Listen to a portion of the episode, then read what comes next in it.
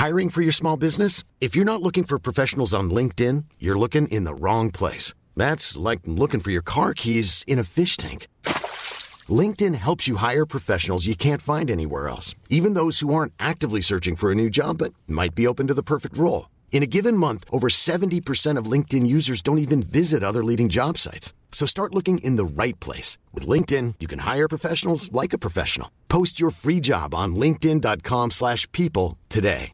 A lot can happen in three years, like a chatbot may be your new best friend. But what won't change? Needing health insurance. United Healthcare Tri Term Medical Plans, underwritten by Golden Rule Insurance Company, offer flexible, budget friendly coverage that lasts nearly three years in some states. Learn more at uh1.com. Hey there, it's Michelle Norris. I'm host of a podcast called Your Mama's Kitchen. When I travel, I'm usually looking for a way to find a taste of home when I'm not at home. And one of the things I love to do when I am at home is entertain. And Airbnb allows me to do that. When I was in California recently, I rented a house that had a great kitchen. And when we were sitting around the table, we're all thinking, we're in someone else's house. Someone could be in all of our homes as well. If you have a home, but you're not always at home, you have an Airbnb. Your home might be worth more than you think. Find out how much at airbnb.com/slash host.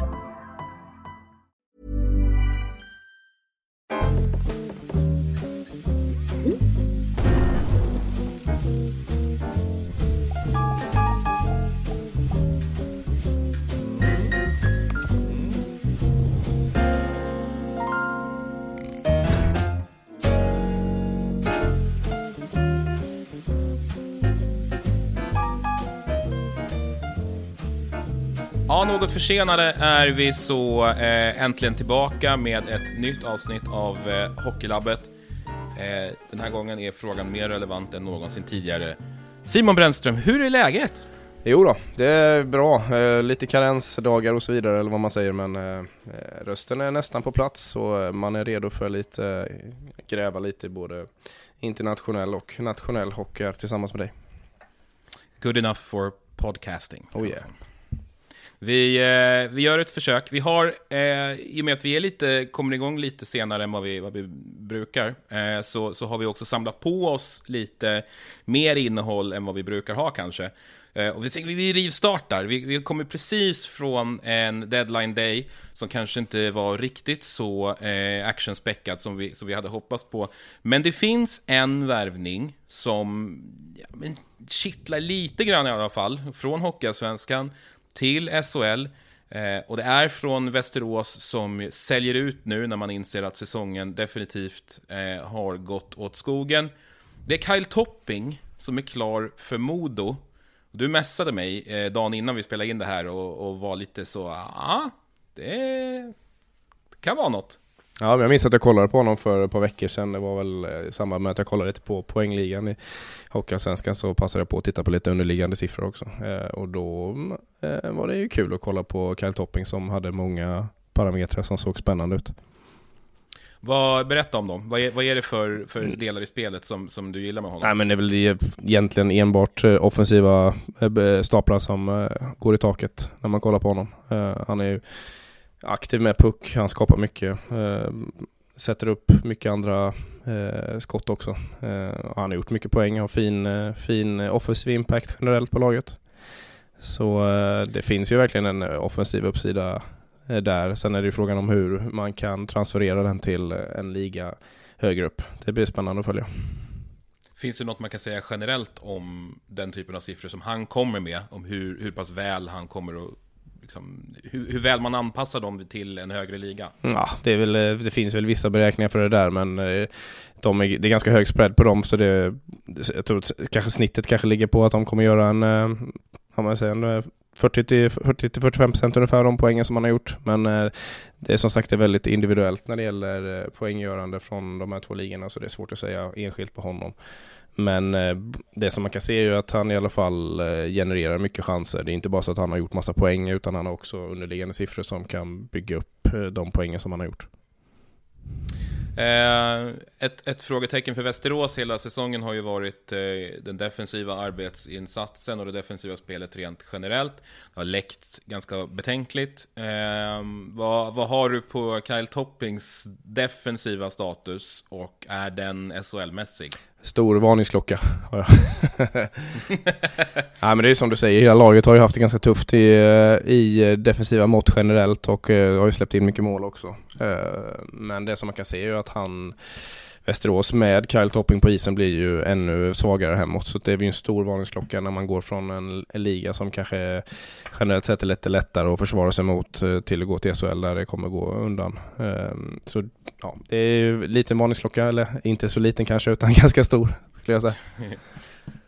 Ja, vi får väl se vad, vad, vad Modo kan eh, hitta för roll åt Kyle Topping. Förmodligen en, en offensivt viktad roll. Ja, men man hoppas ju verkligen att de ger honom en offensivt viktad roll för att det är ju tydligt att det är hans, eh, det är hans stora uppsida ligger ju där. Eh, och ta en centersida, kanske en tredje, fjärde center där man mer ska kanske ta lite mer defensivt ansvar. Det vet jag inte om jag hade vågat ge honom. Nej, det tror jag. Det är nog kanske bättre att han Gissning... går ytter, kanske ytter i så fall, eh, i, i mm. någon annan formation. Ja, gissningsvis så är, det ingen roll som han kommer att få i alla fall. Eh, som någon, någon stadig tredje eh, center. Eh, så Kyle Topping till Modo. Potential finns. En, en offensiv, eh, offensivt intressant spelare. Det blir spännande att se vad, vad, han kan göra med ett Modo som kämpar för sin överlevnad där i botten av tabellen.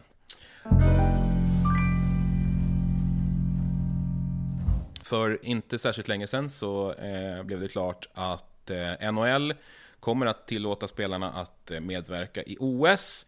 Och dessförinnan så kommer, eh, kommer man att genomföra en eh, turnering som man själva eh, arrangerar. Som går un under namnet NHL Four Nations Face-Off. Där Sverige, Finland, USA och Kanada i, med lag som utgörs enbart av NHL-spelare kommer att eh, göra upp under 2025. Och det här eh, är ju, det är ju alltid kul att, att spekulera i eventuell, eventuella svenska landslagstrupper. Det var väldigt länge sedan vi fick se ett lag eh, bestående av de bästa spelarna i världen.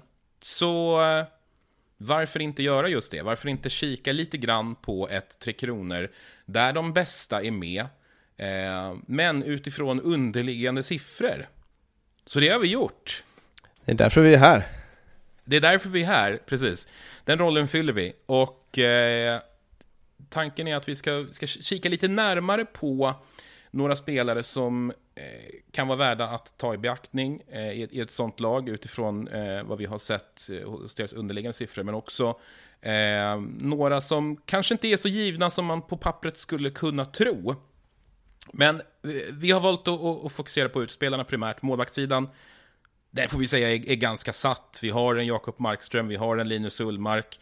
Sen är det möjligtvis att, att eh, det kan vara lite snack om vem som ska ha en tredje spade i, i Ersson och Gustafsson och sen Wallstedt. Så vi, vi lämnar liksom den. Ehm, och, och börjar på backsidan. Där, när vi har pratat inför det här Simon, så, så väldigt mycket handlat om jäklar vad mycket offensivt det finns där på den, på den backsidan. Mm. Och hur hittar man egentligen en, en balans? Om, om, vi ska, om, vi ska, om vi ska börja prata i, liksom, i, väldigt breda termer. Hur, hur pass offensivt viktade är liksom svensk backelit av de vi har i NHL? Ja, det är som du säger, det är det, det, är det som är den svåra frågan där. Det är, ska man gå på 100% eh, de som är mest skickliga eller ska man hitta en balans? Eh, ska man ta ut ett fantasylag eller ska man ta ut ett lag som verkligen ska spela spela de här turneringarna eller inte. Men kollar man på de eh, spelarna som jag har sett som det råder lite konsensus om ändå, de backarna som ska vara med, så är det ju eh, offensivt viktat deluxe skulle jag säga.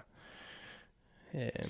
Och, och om, om vi bara ska sammanfatta de som liksom konsensus tycks råda om, eller de som, som merparten verkar vara överens om ska med, då handlar det i så fall om Erik Karlsson, det handlar om Rasmus Dahlin, Eh, och det handlar om Viktor Hedman. Det är väl den topptrion eh, som i stort sett alla är överens om ska med.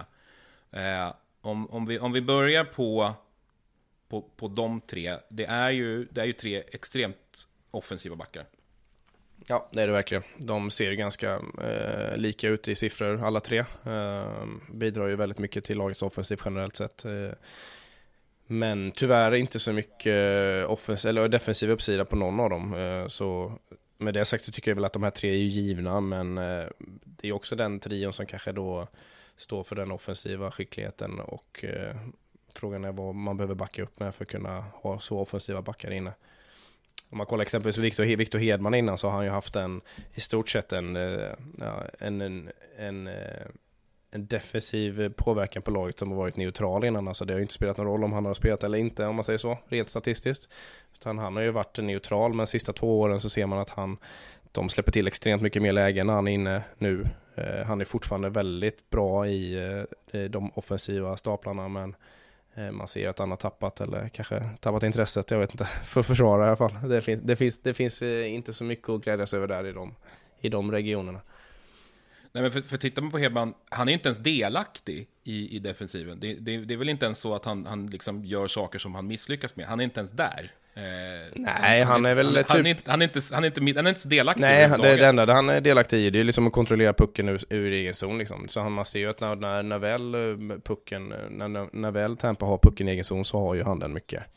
Och han tar ansvar för de sakerna. Men när motståndaren har pucken så, så ser man ju inte direkt att det är någon, någon stor påverkan på någonting egentligen.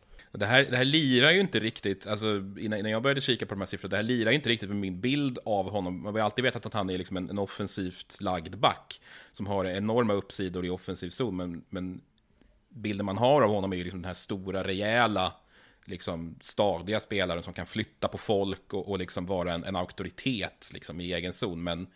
Ja, men jag håller med. Jag håller helt med om det. Visst är det så, det har varit ett ganska brant fall i, i, i den def, på den defensiva sidan mm. Sista två åren är det ett stort, stort fall i de defensiva siffrorna. Eh, och kollar man på lag, laget där som helhet så visst, de släpper ju till rätt mycket läge, men det är ju inte så att de är, de tillhör ju inte sådär botten fem i ligan på att eh, släppa till målchanser och så. Men eh, med honom på isen så gör de ju det. Eh, så det är liksom, eh, ja, det är lite oroväckande. Eh, men ehm, som tur var så håller ju de här offensiva siffrorna i sig fortfarande som kan kompensera upp väldigt mycket av det. Eh, övriga pjäser där då, som, vi, som vi har på den offensiva sidan. Erik Karlsson och, och Rasmus Dahlin, vad kan vi säga generellt om, om det, de siffror som de har presterat i år? Mm, Erik Karlsson har väl fått ganska mycket, eller han har fått en hel del kritik i år, men eh, kollar man på underliggande siffror så ser det väldigt bra ut. Han påverkar laget på bra sätt framförallt, eh, ja, ganska givet, men på offensiva, offensiva punkter då. Eh, så även om kanske inte poängutdelningen har varit som eh, det var här om året, det var det förra året när han hade över, över första backen Brian Leach tror jag var och gör över 100 poäng. Ja, just det. Och det var ju framförallt 5 mot 5 förra året som var liksom de... Eh, det var ju inte drivet lika mycket av powerplay som det har varit innan när det gäller hans poängproduktion. Eh, men hans underliggande siffror i år är väldigt bra fortfarande, som sagt, och han skapar mycket, han sätter upp andra spelare väldigt mycket, så det, ja, den, den sidan finns ju fortfarande där. Och Rasmus Stalin? Uh, ja, men ganska lik skulle jag säga, de andra två backarna. Uh, rätt tomt på ena defensiva sidan och uh, mycket fina siffror på, på offensiven. Um, ja, men alla de, här tar ju, alla de här tre tar ju väldigt mycket ansvar för puck. De har ju mycket puck generellt liksom och skapar mycket lägen. Men som sagt, tre stycken extremt, extremt offensivt lagda försvarare. Eh, vilket gör att, att vi har börjat söka lite grann efter eh, lite spelmässiga motsatser. Försvarare som, som, som, kan, eh, som kan räta upp liksom och, och vara, eh, ja, men vikta över laget lite mer åt det defensiva hållet. Jag fastnar för Jonas Brodin, en av de spelare som jag skulle rita in allra först i den svenska backbesättningen. En oerhört defensivt trygg försvarare, en av de absolut bästa i, i NHL sett till de rena, rena defensiva siffrorna. Vad har du sett hos, hos Jonas Brodin? Nej, men jag ser det som du säger där, att han eh, sticker ut i de defensiva siffrorna. Eh, samtidigt som att han eh, även skapar en hel del framåt. Han ser ut, som var, ser ut att vara ganska allround generellt, tycker jag. Um, och jag håller helt enig med dig där. Jag tycker att han ska in i laget. Han kommer garanterat fylla en funktion som uh, behöver täckas. Utöver, utöver Brodin då, vad, vad, vad hittar vi där? Det är ju ett antal Alltså det, fin det finns ju många, många kompetenta svenska backar, men, men om, om, vi, om vi riktar in oss just på, på den defensiva sidan, ett namn som nämnts lite av och till sådär som en potentiell outsider är Gustav Forsling. Eh, Florida Panthers har en jättefin säsong där. Vad, vad ser du när du tittar på, på hans underliggande? Samma som Brodin skulle jag säga. Superfina underliggande siffror. Eh, påverkar laget positivt både i den defensiva och den offensiva aspekten. Eh, jag tycker han ser väldigt intressant ut och eh, skulle också kunna tänka mig att lämna en plats till honom här. Vidare då, eh, lite andra namn som, som har nämnts i sammanhanget. Hampus Lindholm hade en enorm säsong i Boston Bruins i fjol. Nu tillbaka lite mer på, på bekant mark i en, i en lite mer defensiv roll. Är, ser du Lindholm som ett, eh, som ett namn för en landslagstrupp? Ja, men det gör jag. Just av den anledningen att han har väldigt fina defensiva siffror. Om man skulle lägga ihop hans radar tillsammans med Dalins exempelvis så skulle man nog täcka, täcka alla kanter som finns där. Så för mig känns det ju attraktivt att ha en, den typen av spelare som, eh, som står för den, eh, eh, ja, de egenskaperna som, som han gör. Helt klart. Så då har vi, då har vi hittat varsin lite så defensiv backpartner då till, till Hedman, Dalin och eh, Karlsson mm. i, i, form av Brodin, Forsling och, och Lindholm. Jag är ju lite brydd att vi bara har en högerskjutande försvarare här nu. Ja, men du i, sa det precis innan när vi pratade om att du, Och då tyckte jag, ska man behöva ta hänsyn till sånt där alltså? Det... Nej men då ja, såklart, då det, det är frågan, ska man ta hänsyn till en sån, ja, till, till en sån sak? Du har ju såklart en poäng, eh, poäng men jag, jag, jag, tycker väl inte att det kan vara en dealbreaker kanske. Eh, om man har en spelare som är tydligt skickligare än någon annan. Men eh, det där finns det, finns det andra som är bättre på att bedöma än vad jag är. Eh, jag bedömer ju de kvaliteterna som jag ser, men jag, jag förstår ju verkligen den poängen med att man ska ha en bättre fördelning på eh, högerskytt och vänsterskytt, självklart. Eh, och just högerskyttsalternativ, det finns inte supermånga utöver, utöver Erik Karlsson. Den närmaste till hans, ja det är ju i så fall Rasmus Andersson. Eh, ja, som också hans... är en av de, en av de som, som nämns i, i sammanhanget. Men, men där finns det också kanske lite defensiva frågetecken. Eh, ja, det tycker jag absolut gör. Eh, det finns eh, typ samma frågetecken som du gjorde på de här tre herrarna vi pratade om här i början med Karlsson, Dahlin och Hedman. Eh, att eh, det saknas väldigt mycket av de defensiva parametrarna som, som gör för att jag ska gå igång på den typen av spelare. Eh, han har gjort sjukt mycket poäng. Men de underliggande siffrorna kanske inte riktigt och när jag pratar om sjukt mycket poäng då menar jag poäng per 20 spelarminuter. Vilket han har gjort väldigt mycket. Ehm, och de underliggande siffrorna kanske inte riktigt liksom bär upp dem, den poängskörden och då blir det liten varningssignal hos mig och har man då inte då har man inte då de här defensiva parametrarna på sin sida så tycker jag att det är lättare att plocka bort en sån kille. Trots att han är right där. Som sagt, det, det dräller inte av höger, högerskjutande duktiga svenska NHL-backar. Eh, backar vi ett steg till. Då är vi nere på Timothy Liljegren. Som jag lyfte lite när vi pratade inför. Och du var, då var du väl lite, ah, inte än va? Ung lovande 24-åring tänker du? ja. ja, exakt. Du brukar ju tjata om, om att, att vi ska ha spelare i rätt ålder när, när, vi, när, vi, lyfter, eh, när, när, vi, när vi lyfter spelare vi gillar. Ja, det, det, det brukar jag väl säga tjata om. När jag tycker att ska man ta ut bästa laget så tar man ut de bästa spelarna. Och då är det oavsett ålder. Liksom. Det, det tycker jag. Eh, däremot ska man värva en spelare så ska man ju absolut ha det i åtanke. Men eh, vi ska väl inte, jag tror inte vi ska få någon värvning av någon av de här gubbarna i år i alla fall. Nej, jag, jag, tror inte det heller. Men Liljegren där som du säger, jag tycker att det ser lite för blekt ut generellt sett. Eh, för att jag ska liksom känna att han ska ta och peta någon av de andra. Det är ju bara sex platser eller kanske sju då om man ska ha en extra, extra back. Eh, och för mig är han inte topp sju i Sverige. Jag gissar att, att du i så fall vill ha in en sån som eh, Mattias Ekholm där kanske? Mm, eller det faktiskt. Tycker hans siffror ser väldigt bra ut och de defensiva siffrorna ser eh, riktigt starka ut så mm, då slår jag hellre ett slag för Mattias Ekholm. Trots hans lite eh, äldre eh, ålder. Ekholm har ju haft fördelen av att spela en ganska tacksam omgivning, inte sällan ingått i en, en första formation i, i, eh, i, Oilers, där det finns, finns viss offensiv kapacitet i det laget. Eh, märker man av någonting på hans siffror av det, det faktum att han, han spelar med, ofta med väldigt, väldigt bra offensiva spelare? Ja, det gör man. Eh, det gör man, fast det som sticker ut mest Ja, det sticker ut mycket de, på, de offensiva siffrorna också, men det som sticker ut mest är ju de här defensiva, hur han sätter stopp vid blå och passningar, passningar till slott, eh, i, i eget slott och sånt där som han, eh, som, han, som han har väldigt bra siffror på. Så det är framförallt de defensiva siffrorna som sticker ut bra. Men det kan ju, kan ju också delvis bero på att de spenderar väldigt mycket tid i offensiv zon när han är inne med de här skickliga gubbarna. Så om, om du får råda, eh, och, och vi skiter i det faktum att vi bara har en right-skytt, så har vi då alltså eh, Erik Karlsson, Rasmus Stalin, Viktor Hedman, Hampus Lindholm, Jonas Brodin, eh, Gustaf Forsling och Mattias Ekholm. I, i en, på, på sju svenska backar. Ja. Men det är inte Mm. bara jag som råder här. Jag tycker att du har varit inne och petat rätt mycket i detta också.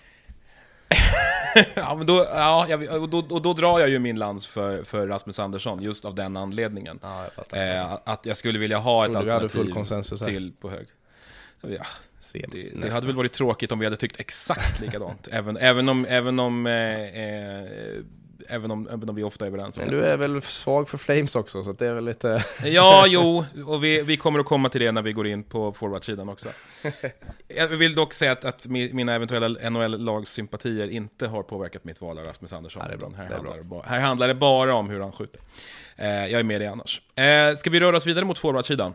Eh, ja, men det gör vi. Så, som ju också är, är intressant på, på väldigt många sätt. Och här är det viktigt att betona, eh, det gäller även backsidan, att vi, vi kikar på det som är här och nu.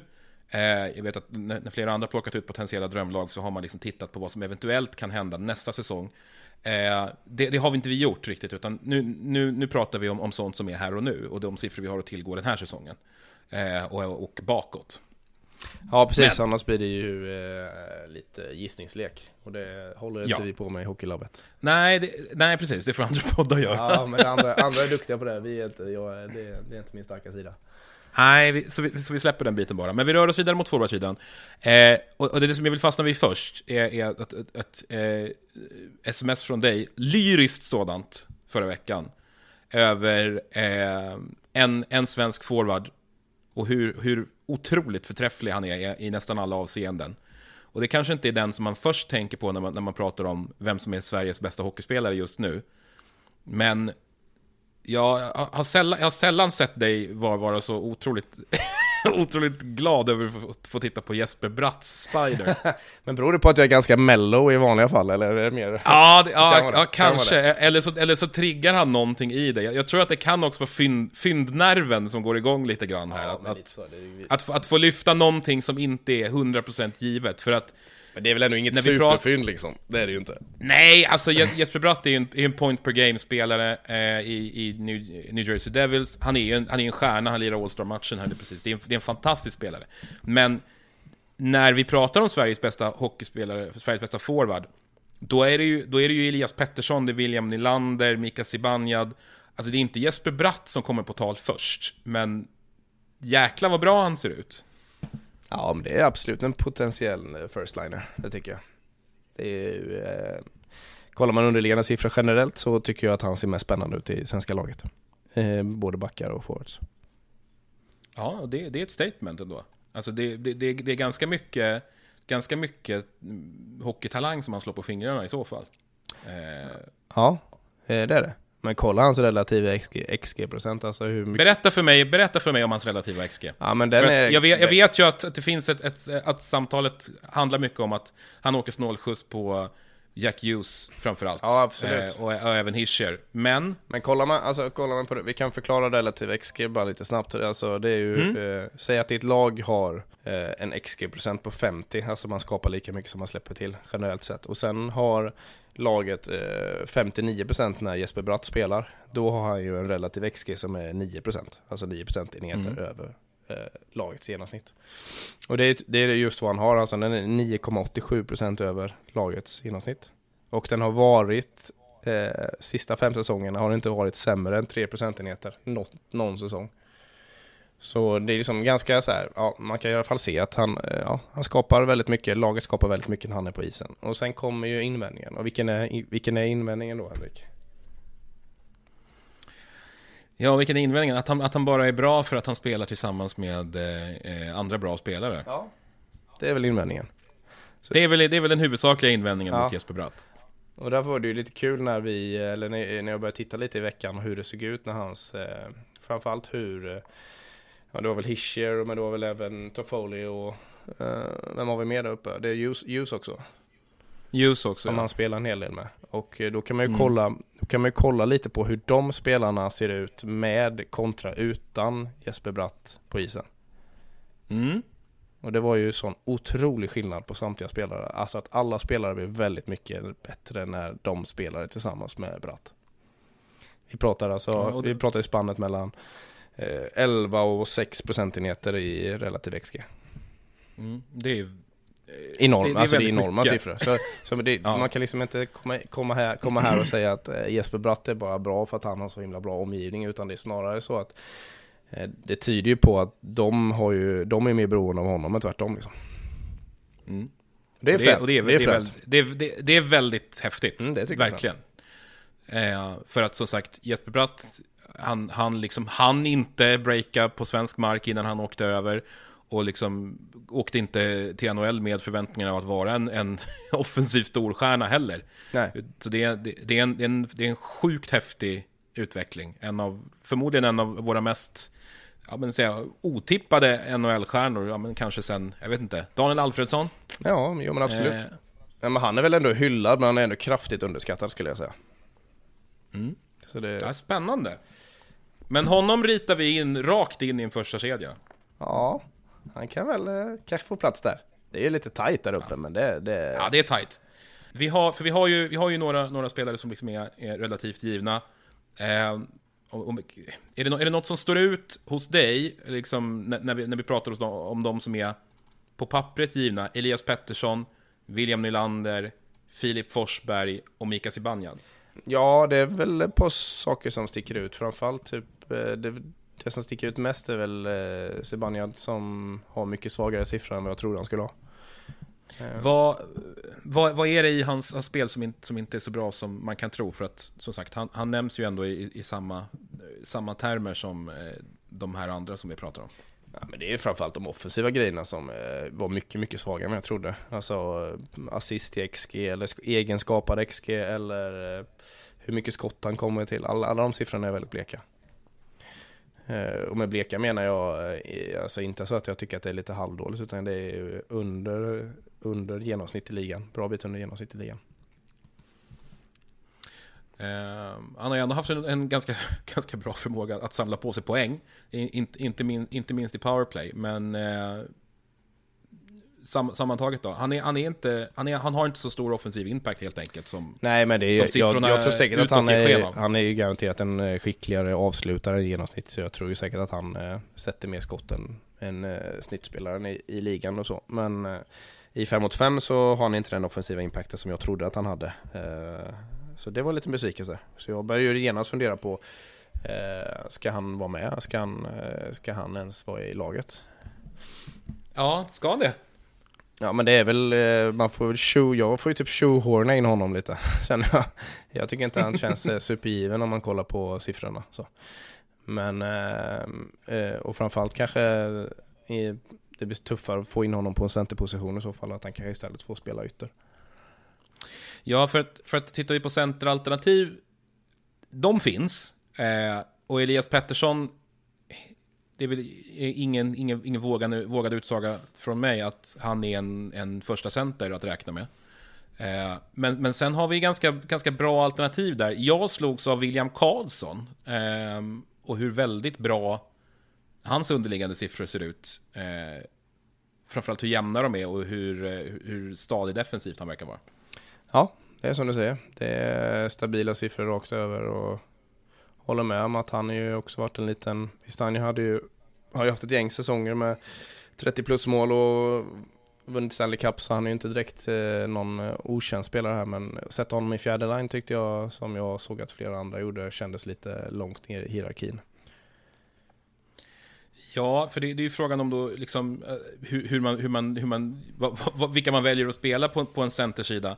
Eh, nu nu eh, kommer ju mina Flames-sympatier upp i ljuset, men jag brinner ju för Mikael Backlund eh, och, och det eh, allround-jobb som han gör i, i Calgary Flames i, i en andra centerroll där. Eh, och det är ju en, en spelare eh, som har extremt, eh, extremt fina underliggande siffror år efter år. Ehm, och som ju är en solid, det har vi väl pratat om när vi, när vi, har, när vi har snackat om honom inför. Mm, ja, absolut. Jag håller med. Jag skulle definitivt kunna se med honom i en eh, ja, men tredje, tredje slash fjärde centerroll kanske. Um, och den typen av spelare som du säger som är väldigt allround känns ju användbar på i alla typer av spelformer också. Eh, och sen har vi ju även en Joel, Joel Eriksson Ek som man är lite sugen på, på, på centersidan. Och är också en spelare som ju har ganska, ganska tydliga allround-egenskaper. Eh, ja, för mig känns han faktiskt helt given. Eh, det får jag säga. Jag tycker att han ser spännande ut eh, i, ja, i nästan alla mått som jag kollar på. Så, så stora knäckfrågan då. Eh, går Mika Zibanejad in på fyra centrar? Eller skulle du för att få med honom i ett lag eh, skicka ut honom eller någon annan på en kant? Nej men jag, jag är nog lite inne på det som jag sa innan att, man, eh, att han får eh, eventuellt agera kant där. Eh, initialt i alla fall i den här uppställningen. Det är, det är ganska tajt mellan honom och både Eriksson Ek och, och Backlund tycker jag. Men jag känner väl att William Karlsson och Elias Pettersson är rätt givna som centrar relativt högt upp i, den här, i det här laget. Mm. Eh, annars då? Jag, en, en, annan spelare som vi när vi har, har rekat lite inför eh, har fastnat på, det är en sån som Jesper Fast. Som eh, skiljer sig ganska mycket från eh, övriga svenska forwards i att han har han har egenskaper som... Eh, han står för lite andra grejer än vad, än vad eh, övriga svenska forwards står för. Och han gör det väldigt bra. Ja, det är, det är som du säger. Ehm, det är väl lite, man är ju kanske lite orolig för att det här eh, laget är lite väl offensivt viktat eh, generellt sett. Eh, då kan det vara bra att ha en liten annan spelare som kontrasterar mot den generella laguppfattningen där. Han har ju väldigt fina siffror, framförallt defensivt sett då. Och ser ut som en klassisk tvåvägs, tvåvägsforward men kanske lite mer inriktad på det defensiva. Eh, är ju extremt speedy, som vi vet sen, sen tidigare. Eh, ligger väldigt högt i när det kommer kamp om pucken. Loose puck recoveries, eh, returer, den typen av siffror, där är han ju faktiskt NHL-elit i. Eh, ligger, ligger extremt högt där. Mm, jag är förvånad över att han spelar så pass lite eh, boxplay som han gör ändå. Han får bara en minut eh, per, per match i, i eh, Carolina. Det är ändå förvånande, men jag skulle kunna se honom som en, som en bra boxplayspelare. Ja, han känns gjuten i det avseendet i alla fall i, i ett svenskt landslag. Eh, mycket, mycket, mycket intressant spelare, kanske inte av uppenbara orsaker, men, men av... Eh, Nej, men just för balansen tror jag så att det kan vara bra att, att peta in de här som har så pass uh, framstående defensiva egenskaper. Så det tror jag. Eh, I övrigt då, forwardsidan. Eh, för svensk del. Eh, vi, vi börjar, börjar täcka upp det mesta. Finns det någon, ser du någon liksom namn, det namn som Elias Lindholm, Lucas Raymond eh, är ju naturligtvis med, med i snacket. Eh, finns det någon, har du någon outsider som du vill att vi ska liksom ta, ta, ta i beaktande? Mm. Eh, jag vet faktiskt inte eh, om jag har någon fler outsider. Vi har ju diskuterat Kempe lite fram och tillbaka du och jag. Det har vi gjort. Jag, jag, inte, jag har inte varit 100% övertygad om att han ska gå in i det här laget. Eh, men du är lite av annan åsikt. Ja, men jag tycker han ser väldigt allround ut. Sen, sen är det väl, han har väl kanske lite där emot sig också, att han har eh, väldigt skickliga spelpartners i, det är väl Kopitar oftast där. Eh, men jag tycker att han, han, har ju, han ser så himla allround ut och eh, den typen av spelare behövs ju också. Hade du valt för honom före en sån som till exempel, jag gissar att eh, en sån som Elias Lindholm blir svår att flytta på, men, men en, eh, då är det i så fall att man väljer honom före en sån som Rickard Rakell. Ja, eller Raymond kanske. Mm, vad, vad, har vi, vad har vi på Lucas Raymond? Hur ser, han har ju fått ett lite poängmässig skjuts den här säsongen. Men ja, eh, man, hur, hur, ser det ut rent generellt? Ja, men generellt så ser det ju ganska fint ut på de offensiva parametrarna, men svagare ut på de defensiva. Så jag tänker ju, ska man ha in honom så kanske man inte vill ha honom. Dels vill du kanske ha honom i powerplay, kommer han platsa där? Det är ju tveksamt. Och dels kanske du vill ha honom i topp 6, top 6 position också med tanke på hans offensiva egenskaper och sådär. Jag vet inte, jag hade nog hellre använt eh, Kempe som jag ser som mer allround i så fall. Mm. Men det vi tar med oss framförallt, Jesper Bratt är ett hockeygeni eh, i nästan alla avseenden.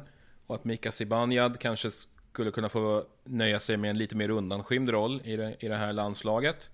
och att på backsidan eh, ett, en offensiv trio som verkligen behöver balanseras upp och det är rejält och att vi inte ska eh, förvänta oss att Viktor Hedman kommer att eh, lösa defensiva kriser åt Tre Kronor i eh, eh kommande fyrnationsturneringen.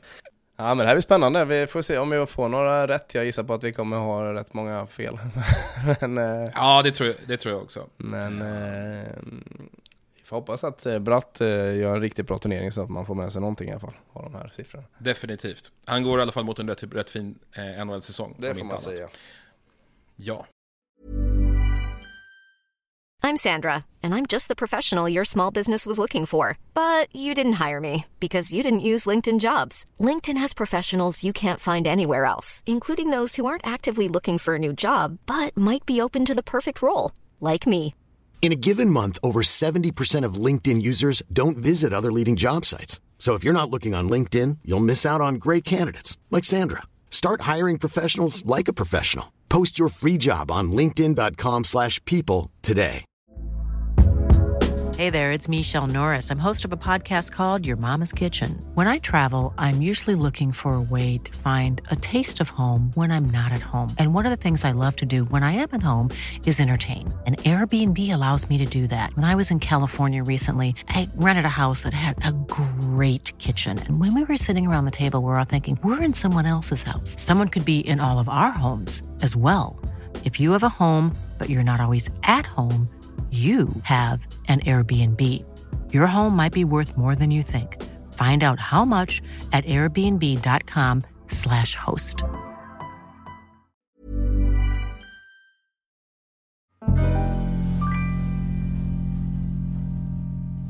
Eh, vi, vi stänger eh, landslagsboken där lite grann. Eh, för nu har det blivit dags för ett, eh, ja, vad ska man säga, ett, ett ämne av lite mer nördkaraktär ändå. Eh, jag vet ju att du har en, en förträfflig databas som du håller på att finslipa på hela tiden. Eh, och, och hittar nya spännande element för att titta på eh, avancerad hockeystatistik. Och ett av dem eh, ska vi presentera lite grann idag. Vi, kärnan i det vi pratar om väldigt mycket är ju så kallade expected goals, alltså förväntade mål på lag och på in, individnivå. Men eh, det här är eh, en, en parameter som är ny och som eh, eh, faller in under kategorin expected assists. Alltså förväntade assist. Eh, som inte är ett etablerat eh, begrepp i eh, Fancy-stats-sfären. Eh, kan du berätta lite om arbetet med det här och lite grann vad, vad det påvisar? Ja, eh, det kan jag göra. Om man ska liksom eh, nörda ner sig lite mer så kan man väl säga att egentligen så är det nog kanske mer rätt ord för detta assist to expected goals kan man säga. För Mm. Eh, expected goals och mål, de korrelerar väldigt fint eh, över tid. Eh, men expected assist och, eh, och assist kommer korrelera lite sämre av den enkla anledningen att det som räknas är ju att, eh, ja, säg att jag spelar fram dig i slottet och så tar du ett avslut där som är värt 0,34 XG. Då får jag 0,34 XG i assist liksom. Så jag har ju spelat fram ett läge som är värt en viss summa. Eh, men det som det inte räknar med är ju exempelvis om det tar, om du skjuter och så blir det en retur och så skjuter du, skjuter du igen. Då får liksom inte assistläggaren något värde av det, om man säger så. Men däremot så får han ju en assist där. Så det blir ju en liten eh, differens däremellan. Att eh, alla expected assist kommer liksom inte leda fram till assist riktigt. Men däremot är det ett väldigt bra mått på att kolla på vilka spelare som sätter upp andra spelare mycket. Eh, så måttet i sig är fortfarande väldigt bra. Eh, däremot kan man liksom inte riktigt räkna med att, att en spelare X kommer ligga på ett visst antal assist bara för att han har en expected assist. Liksom. Eh, men med det sagt, intressant mått att kolla på och kul, kul spelare som dyker upp i databasen när man skapar det. Är det någonting som har överraskat dig när du har börjat liksom kika på de här siffrorna av det som har kommit fram? Ja, jo men det är det absolut. det är det. På vilket sätt? Ja men grejen är att jag, det, man vill ju, det man vill ha är ju, man vill ju ha lite överraskningar. Men man vill ju mm. också se att de här spelarna som det snackas om, och som man själv tycker är eh, duktiga passningsläggare också dyker upp i databasen. För annars börjar man fundera på mm. lite om det är någonting som är galet.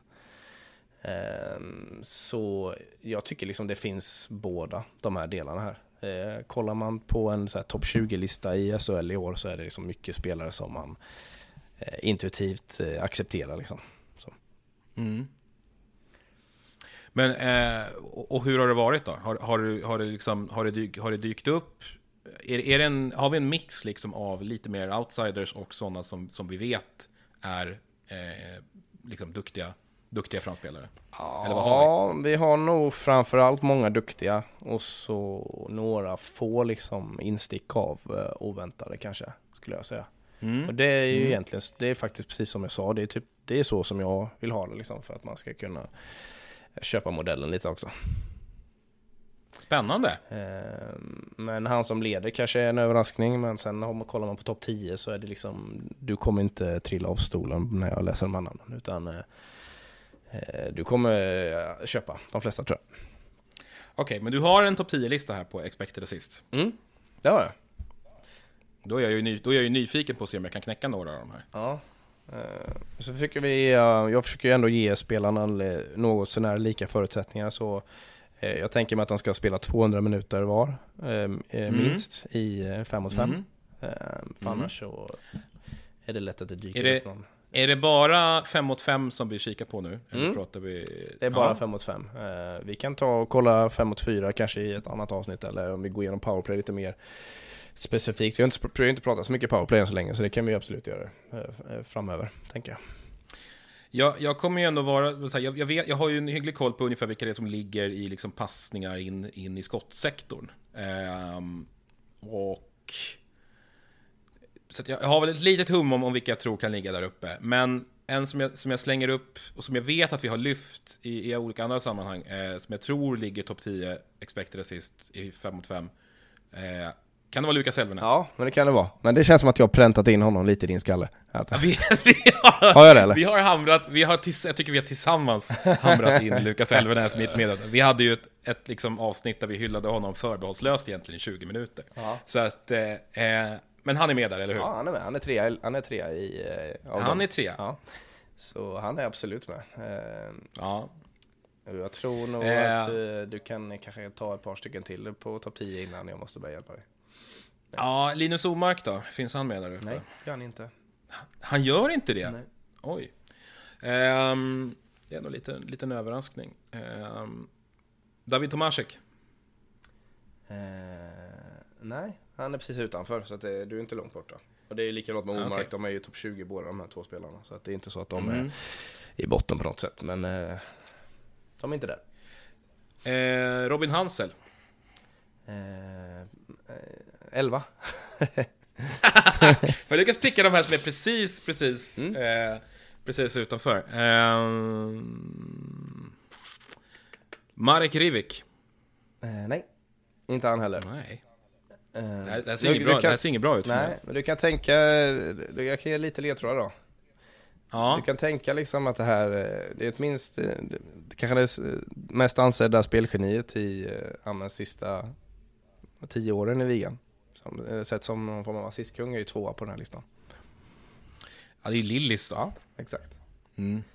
Det är kanske lite förvånande med tanke på att han eh, ändå har, ja men, Obi, eller som utåt sett haft en ganska svag säsong. Men han, han eh, spelar ju fortfarande fram Pet. väldigt mycket, mycket lägen.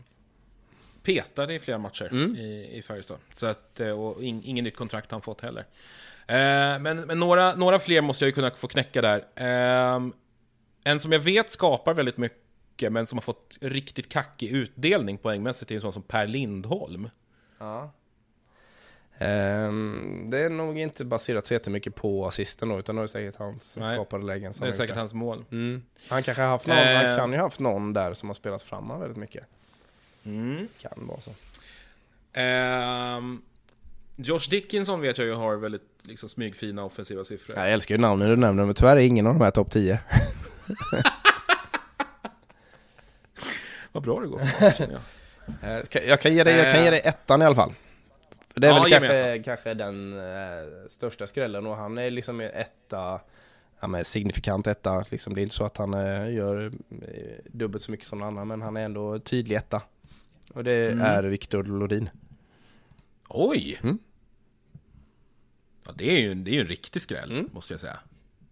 Jag tror att Viktor har ganska fina underliggande siffror eh, generellt sett. Eh, både vad det gäller, men han är framförallt, framförallt playmaker eh, Playmaker eh, i variablerna då. Eh, ser mm. det väldigt spännande ut med honom. Ja, Så det är topp tre, det är top tre i det här måttet. Det är Lodin, Marcus Nilsson och Elvenäs. Ja, vad kan vi mer ha för... Är det... Um... Sen har vi den killen som har högst uh, XG, alltså egna skapande lägen plus XG assist, vad man skulle kunna säga är liksom förväntade poäng då inom stora situationstecken. Han har högst eh, siffra på detta i ligan per, per Är det, är det Jona, Jonathan Dahlén? Ja, det är det. Ja. Mm. Han, är, han är ju precis efter Elvenäs i detta. Men sen har jag en annan kille som har varit väldigt hypad på slutet och har gjort sjukt mycket poäng på sista 15 matcherna kanske. Malte Strömvall? Nej. Filip Hollander ja. kanske? Ja. Mm. Ja, jag är ju svag för Filip Hollander, så ni som följer mig på Twitter har märkt det. Ja, ja jag, kö, äh, Men jag trodde, inte han, jag trodde inte han låg eh, riktigt så högt upp faktiskt. Nej. Ehm, men jag antar att han lider också av att, att liksom puckarna har inte trillat in för Timrå riktigt. Han, han skapar ju extremt mycket. Ja, ehm. ja men verkligen. Det, så, så är det ju. Det, många av de här, många av de här eh, som ligger högt upp men som man kanske inte tänker på jättemycket har ju ofta lidit av att eh, puckarna liksom inte har eh, trillat dit. Man, mm de, de måste ju gå in de här skotten för annars kommer det här statistiken aldrig synas någonstans förutom just i den här databasen. Det är ingen som kommer komma mm. ihåg liksom att du har satt upp, en, eh, satt upp en spelare tre gånger eh, om det inte blir ett mål efter. Så, så det, det, det, är ingen som bryr sig heller. Men eh, det, det, är ganska, det är ganska kul att kolla på det för man vet ju också att förr eller senare så kommer puckarna att börja trilla dit lite oftare än vad de gjort innan. Mm. Du får, du får, du får runda, runda, av topp 10 här då. Ja. Vad, vad, har vi mer för kul? Är det liksom typ eh, Kokkanen, Kossila, uh, eh, Solarik? Nej, nej, nej.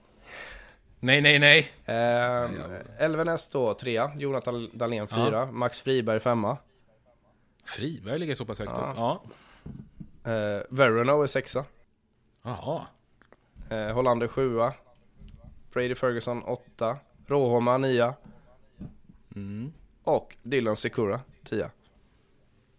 Brady Ferguson tycker jag är intressant, för att han, han dyker alltid upp liksom, ganska högt upp i varenda offensiv kategori utan att han har, överhuvudtaget har en sån roll. Ja. Eh, det, det känns som en... en sen ser man, ser man till hans underliggande siffror. Jag trodde inte att vi var uppe i den, eh, liksom att, han, att han ändå hade den mängden, men, men jäklar... Eh, han håller sig framme.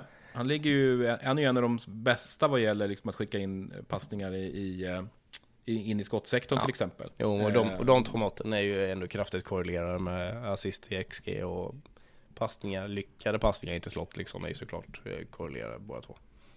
Mm. Det här är egentligen bara det, är ju, det här är egentligen bara mer ett sätt att sätta data, ett mått på, på hur mycket den passningen är värd liksom, kan man säga. Så det, mm. det är inte så konstigt. Nej men det är som du säger, han är högt i ligan Han borde ju vara eh, eh, i absoluta toppen. Där har vi ju lösningen på Rögles offensiva problem.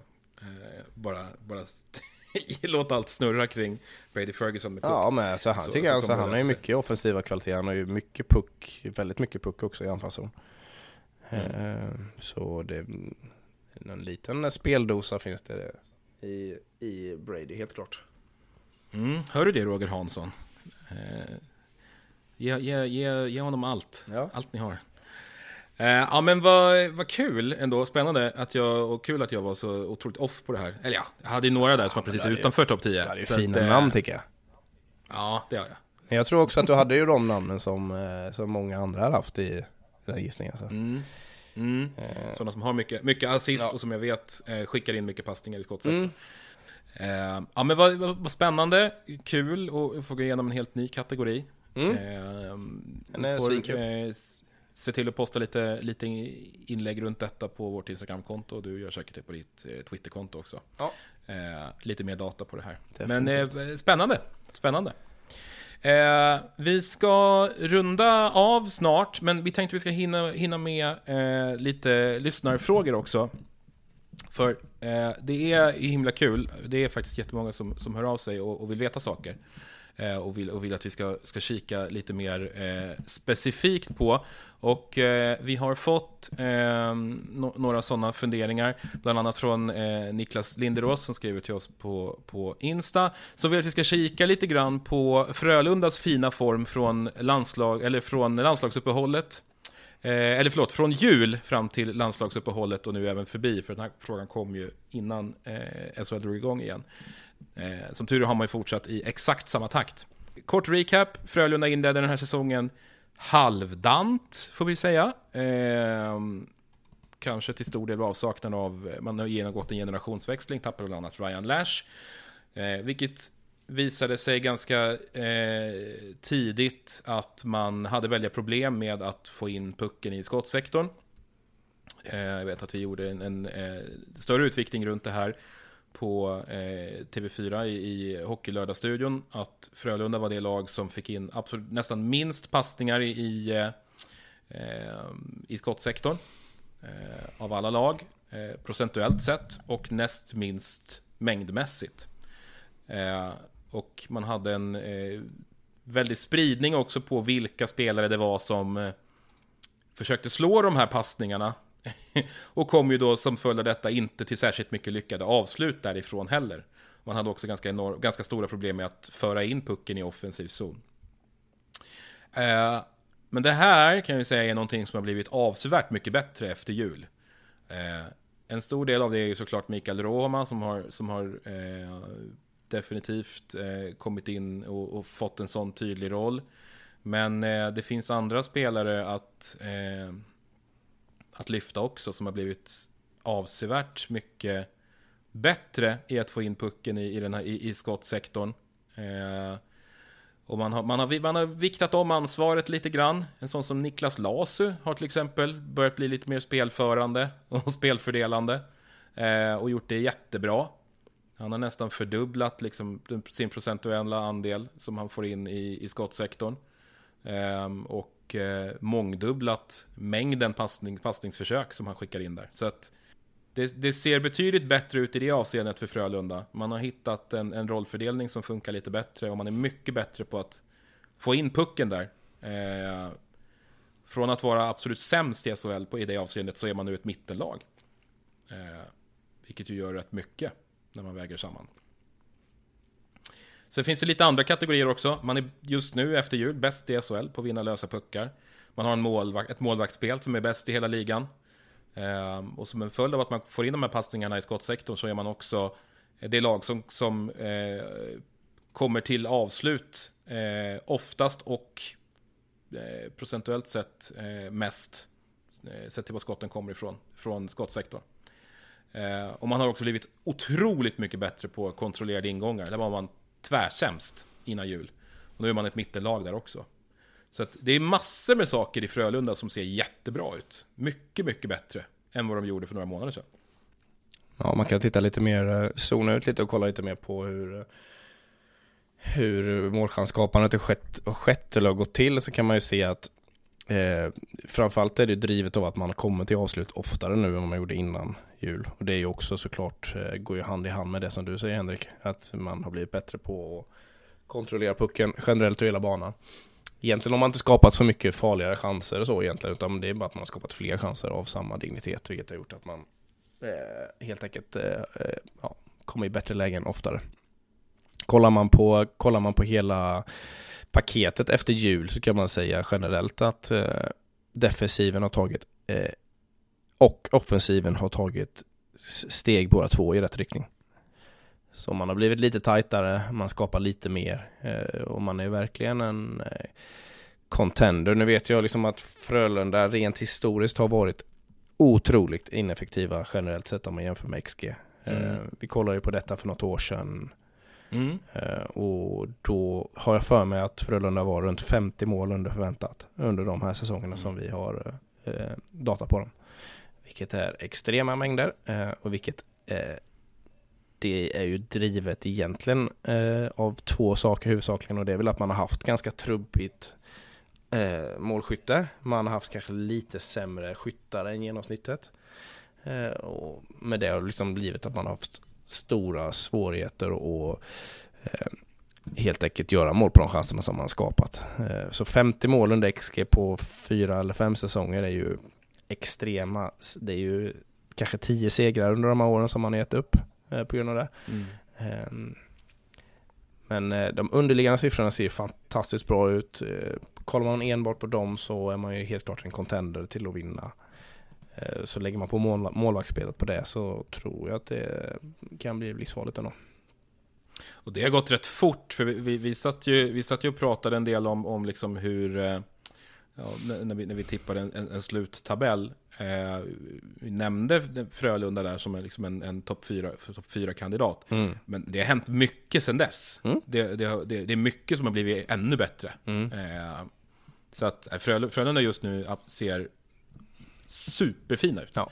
Men sen ska man också, man ska ju vara, man ska ju vara ärlig mot sig själv när man utvärderar lag på så här relativt kort tid också. Att eh, Ehm, man har det med sig att eh, är det laget som har blivit i fundamentalt mycket bättre eller är det en period nu när laget presterar kanske lite bättre än, ens, eh, än vad lagets baseline är.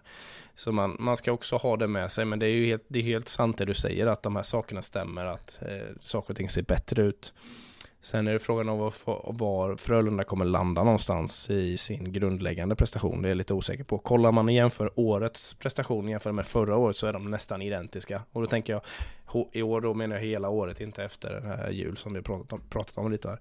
Så är de nästan identiska, så att själva laget i sig tror jag är ganska nära där man var förra året. Ehm, sen gäller det att bara formtoppa och hitta de här kanske yttersta prestationerna när det behövs som mest. Men eh, vår sammanfattning är i alla fall, Frölunda ser bättre ut än, än på hela säsongen. Eh, både både i, i, i de poäng man plockar och de underliggande siffror man har just nu. Eh, och det, det, är en väldigt fin trend man är inne i. Det ser, det ser jättebra ut. Vi ska gå vidare med en fråga till innan, innan vi stänger boken. Eh, definitivt. Ehm, Anton Kati eh, håller på Luleå. Han undrar hur eh, eh, det ser ut för Oskar Eklinds del. Eh, det var mycket surr om honom i början på säsongen. Han skriver att han uppvaktas av flera NHL-klubbar sägs det. Ehm, och om det finns statistik som kan visa på att han kan ta det steget. Han spekulerar själv i att han kan bli en one-timer som, som inte kommer att nå eh, NHL och kanske fastna i AHL någon säsong. Eh, och vill veta hur det ser ut statistiskt för Oskar Eklind den här säsongen. Eh, vi uppmärksammade honom i, i TV4-studion ganska ordentligt i början på säsongen. Eh, min kollega Niklas Wikegård gick loss och var lyrisk över jobbet som han gjorde framför mål. Eh, och även om, om eh, målproduktionen har avstannat lite grann på Eklind så är det fortfarande, skulle jag säga, SHLs bästa spelare i den här lilla ytan framför motståndarmålet. Vad, vad ser du när du kollar på Oskar Eklind? Nej men jag ser ju det som du säger att han skapar ju fortfarande väldigt mycket lägen eh, och att eh, utdelningen kanske inte är konstant men jag tror inte man kan förvänta sig heller riktigt eh, med tanke på den inledningen som var. Men han skapar ju mest, han ligger ju topp 95%, 95 i ligan på att skapa lägen och ja, men det är mycket andra siffror som också ser väldigt bra ut för honom. Så det är liksom enda, enda som man känner är att den här, lagen, den här säsongen står ju väldigt mycket ut eh, om man jämför med de andra två mm. tidigare som vi har på honom i Brynäs när han där data finns på honom. Eh, och det är tydligt att, det, att den här säsongen är väldigt mycket starkare än de andra. Det är väl det, det är väl liksom det är väl det man känner att det är ganska lite data att basera på men Ja, för han, han har ju fått en, en, väldigt annorlunda roll jämfört med vad han hade i Brynäs, där han hade en mer allround position. Det var intressant, för jag minns att vi tittade i höstas på hans, hans skottkarta till exempel. Eh, att, att då, det kom avslut lite från överallt och nu i Luleå så är det i stort sett bara ifrån inre slott. Ja. I form av styrningar och returer. Och han har extremt lite tid med pucken. Eh, generellt sett i offensiv zon. Utan, utan han har fått en extremt tydlig rollfördelning. Att han ska in i Holmström-ytan. Ja. Och, vara, och vara där framför mål och göra sin grej. Och det, det, har ju funkat jättebra. Han är en av de som har absolut mest styrningar eh, av, av samtliga spelare i SHL. Han är en av de som plockar absolut mest offensiva returer. Och en av de som kommer till avslut absolut mest både i slottet och i inre slott. Eh, och dessutom så är han en av de som vinner absolut mest lösa puckar i offensiv zon. Så att han, han har ju liksom axlat den där rollen som en king. Ja, men det känns ju också så här lite Bulan-style liksom, verkligen hitta en roll som passar honom eh, väldigt bra. Jag tycker det påminner, om man kollar på, om man kollar på hans radar så påminner den lite om eh, Dennis Everberg för några år sedan. Mm. Eh, lite samma typ, ganska lite puck men skapar väldigt mycket farliga chanser och gör rätt mycket poäng och så. Och det, det, kräver ju sin man att underkasta sig den typen av roll, för den är ju inte så glammig. Eh, den blir ju det när man får raka in en och annan puck, men det är ju tufft att vara, i, i eh, vara den typen av spelare. Ja, men den är glammig sen när man ska omförhandla kontrakt tror jag. Då är, den, då är, den, då är den glammig. ja, det får man väl ändå säga, att ja. han har ju satt sig i position för en rejäl löneförhöjning Ja, men det, det tror jag att det är lite enklare för agenten att förklara varför spelaren ska ha lite mer pröjs. Det, ja, det här är ju ingen eh, podd som, har, som grottar ner sig i de siffrorna, men från vad jag har förstått så, så, så satt, sitter väl kanske inte Eklind på det dyraste kontraktet i Luleå. Ja, jag skulle gissa på att det är hyfsad bang for the buck med tanke på hur de plockade upp honom från eh, den säsongen han hade förra året. Men om, om, vi, om vi rullar över lite grann då på, på Antons fråga då. Alltså är det, är det siffror som håller för en NHL-karriär? Ja, eh, det blir ju det blir en gissningslek tycker jag. Jag tror, det, jag, tror, ja. jag tror det är svårt att behålla de här. Alltså, han behöver ju säkert inte vara så här bra i underliggande siffror liksom för att kunna få en roll i, i NHL. Men han, han, han, han bygger mycket sitt spel på att han ska kunna vara stark framför kassen. Det är frågan om han klarar av att vara det på samma sätt i, i ligan där borta. Eh, mm. Det kanske passar honom jättebra. Det är svårt att, det är svårt att säga. Det är ju, det är ju väldigt, det är ju, som det är ju elitnivå på många mått i SHL så eh, mer än så kan man ju inte kräva liksom. Nej. I övrigt så, så blir det väldigt mycket ren spekulation egentligen. Ja. Svårt att säga hur han transfererar de siffrorna. Ja, men det, det är ju det är, det är säkert. Eh, det finns många andra som är mycket bättre på att svara på den frågan än jag. Mm. Men eh, som sagt, man kan inte kräva mer av en spelare än att man ska vara bäst i ligan på de eh, egenskaperna som han står för liksom. Det, och det är han ju. Det är han ju, definitivt.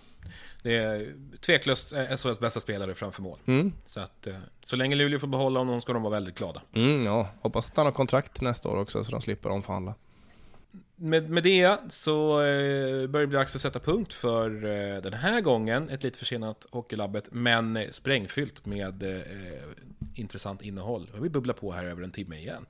Det är helt fantastiskt. Ja. du, är som snack, du är som snackpåse, Henrik. Ja, jag vet. Det är så svårt att få tyst på mig. Men eh, stort tack till alla er som har lyssnat. Vi eh, återvänder om, eh, nu blir det lite mindre än två veckor med ett nytt fullmatat avsnitt. Stort tack ja, för att ni var med. Tack så mycket.